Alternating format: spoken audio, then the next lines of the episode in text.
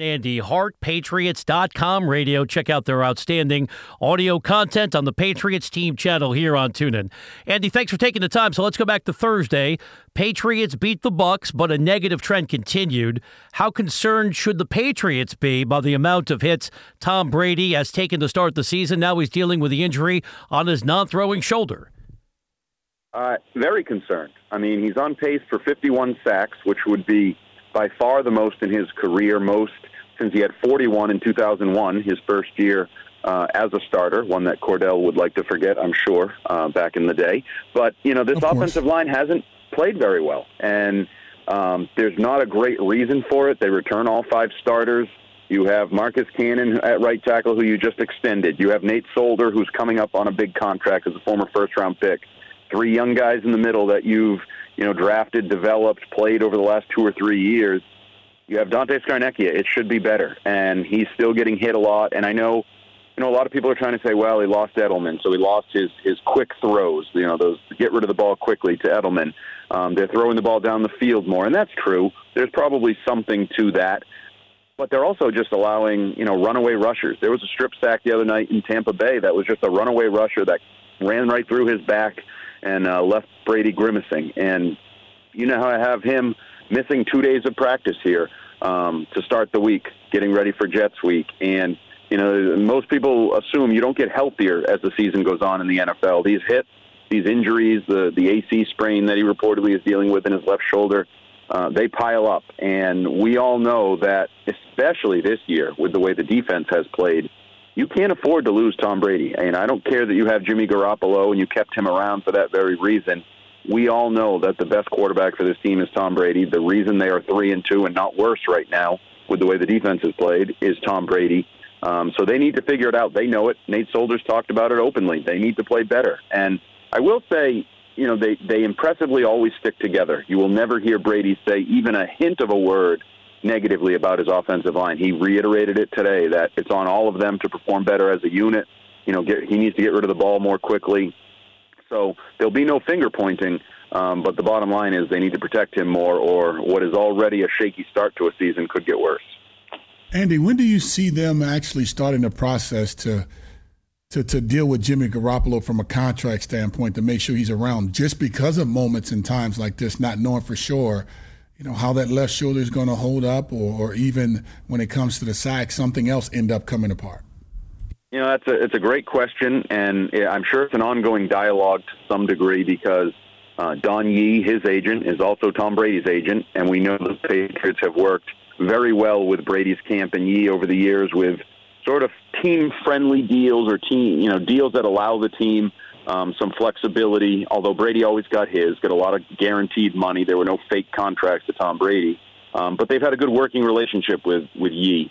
And my guess is they'll look to do that, but I don't think, you know, Jimmy Garoppolo wants to start. He's been very open to that. So I'm not sure. You know, a lot of people have talked about these bridge deals. Would he sign a two year deal? Or, I'm not sure he would. I really think the only way you may be able to keep him is to franchise him next year. And that's going to be at $24 million.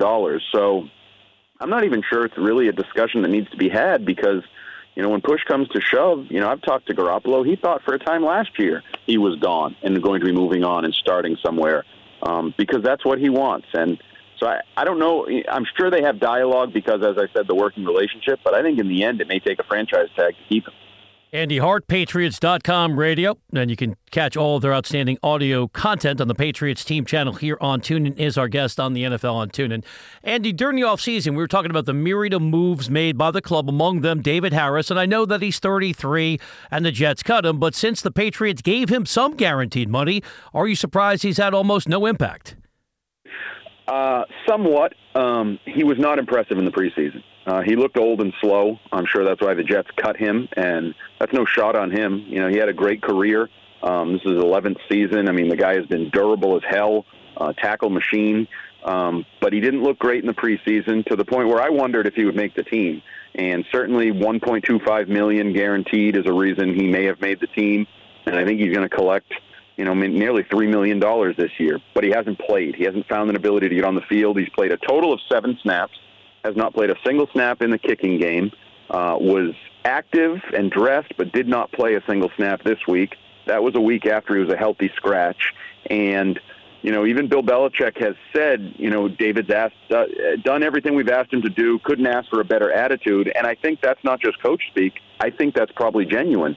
I don't think it's a fit issue or learn the scheme issue. I think it's an issue as to what he has left in the tank. And my guess is they, they look back on that now, that signing, as a mistake, and that he just doesn't have physically left what they hoped he could still bring to the table. Um, so unless things change, I mean, they haven't played very well against the run. Um, Elandon Roberts is a second-year linebacker who's played a good chunk of the snaps, but has been in and out of the lineup a little bit with injuries. Harris still hasn't really gotten on the field. You know, Harvey Langi, he's an undrafted rookie. He's been inactive every week. Um, so, you know, there's been an opportunity if you were going to play David Harris to play him. So I, I'm not sure what changes. Um, and it's almost to the point where I'll I'll sort of be surprised if David Harris makes it through the season and is on the roster all year. Give me a take on Brandin Cooks. How things are, are going with him? I know he's had a few nicks on his body. Uh, but yet he still comes out and he produces very well. Obviously, catching some really great balls from Tom Brady. Their relationship seems like it's getting better. How's he doing so far? Are they adding any more pieces to the puzzle to help out that receiving corps? It, good, not great. Um, you know, he's put up good numbers. I think he's in the top ten in yardage, and he's made some big plays. Um, but they've not quite clicked, and I think it was unfair expectations, probably by me. I raved about him. I thought he looked great on the practice field. And you know, Robert Kraft back in the spring, you know, made the comparison to Randy Moss as you know, bringing in that type of an impact athlete. Not necessarily that he was going to have 23 touchdowns, break the record, but that he could be that dynamic playmaker. And that aspect has just been missing a little bit. Um, you know, he's he's they have had struggles on short routes. Anytime Cooks has run slants or in cuts, um, they haven't looked quite right. You know, the, he's dropped a couple. Um, and Tom's missed him on some some throws a little bit more down the field. He was uh, wide open against the Panthers down the seam, and Brady just missed him. It was just a bad throw at his feet. Um, there was a throw in the in the New Orleans game where he actually made it the reception, but it should have been an easy touchdown, and Cooks ended up sort of stumbling and coming back for the ball and catching it on the one. So it's been good, but it hasn't been perfect. There's certainly room for growth, and I know um, everyone has raved about Cooks in terms of his attitude and the way he's fit in, and you know the way he's approached becoming a patriot in the quote unquote patriot way. So I, I assume there will be improvement there, um, but you know there is room for improvement. I think they can be better, and when that happens, that's only going to add to this this offense that you know has all the other weapons sort of in place with Rob Gronkowski when he's healthy and out there, um, with Danny Amendola and Chris Hogan and James White. They you know, the opportunity will be there for Cooks to make some more plays, even though he's he's been decent to start the year. Andy, let's wrap it up with something a bit esoteric, but you can handle it. Jets and Patriots this week. Let's jump into the hot tub time machine. How do you think history would have been different if Bill Belichick had decided to keep the Jet head coaching job for more than 24 hours? That is a great question. Um, you know, I, I don't, I don't know that it would have worked in New York with the media and his personality and not having Tom Brady as his quarterback? Um, it's a really interesting question because, you know, I think Bill Belichick, quite frankly, was on the ropes in New England in, you know, week two, week three of 2001 when Drew Bledsoe got hurt. And he's coming off a 5 and 11 season. He's 0 and 2. His quarterback's hurt.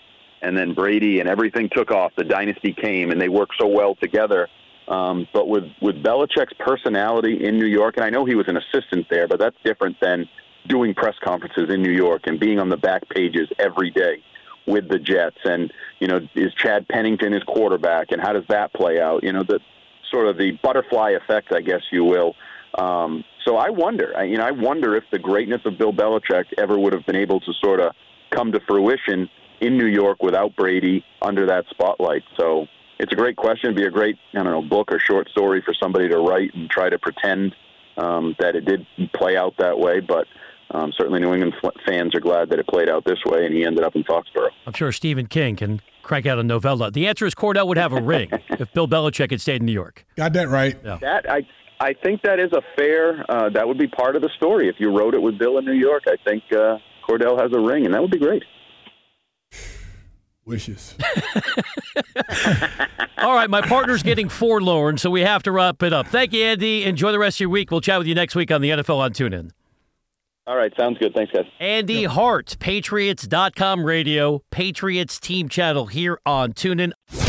You've been listening to No Huddle with Brian Weber and former Steelers quarterback Kordell Slash Stewart live on the NFL on TuneIn. 20, 15, 10, 5, touchdown. The National Football League is on TuneIn.